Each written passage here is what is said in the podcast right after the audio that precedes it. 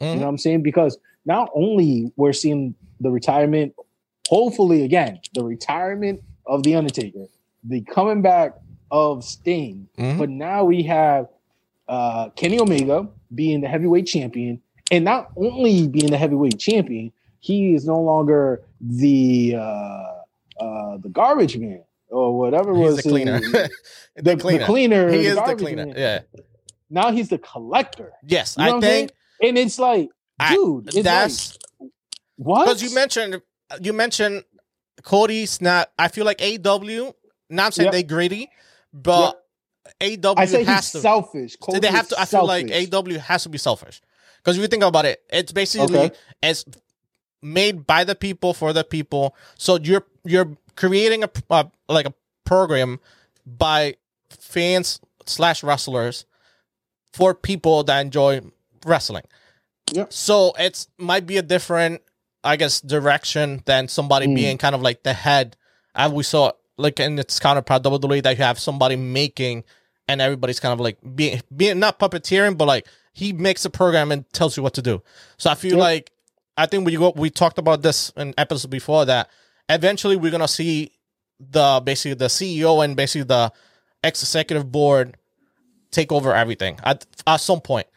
So we had the Young Bucks, we have Kenny, we had Cody. That's true. so had almost Cody. everybody had their chance or title Wow. in it. We had Jericho, we had Young Bucks, we had Cody twice at TNT, and Chris even Jericho. he as was like, "Oh, I'm not going for AEW, but I'm gonna make my own title, not have it ready, then win it twice." You know what I'm saying? So it's just like, Yeah, so eventually, yeah, everybody yeah. basically th- this this phase, I feel like Yeah, it's gonna end, but everybody in that executive board had their like name in history for AEW. They do, and they did it right in a Mhm. sense because they waited a year. Yeah. For them to be able to now put in their name in the history book. What I'm worried about 2021 with AEW, right? And now they're getting Impact involved. Is like how much can you offer? and also Is- NWA too.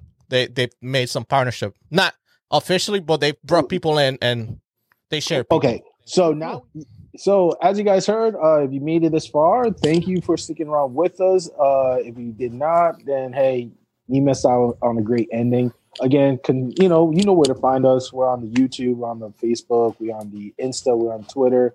Uh, you know the Province Solution Talk. Uh, thank you again for everybody who's been supporting us when we was absent, and we're hoping to come up with a new scheduling that's going to be flexible for for us to be able to accommodate and be able to uh, continue this hustle. You know what I'm saying? So thank you guys. So uh till this time, my name is Jay Aguila, It's Lucito.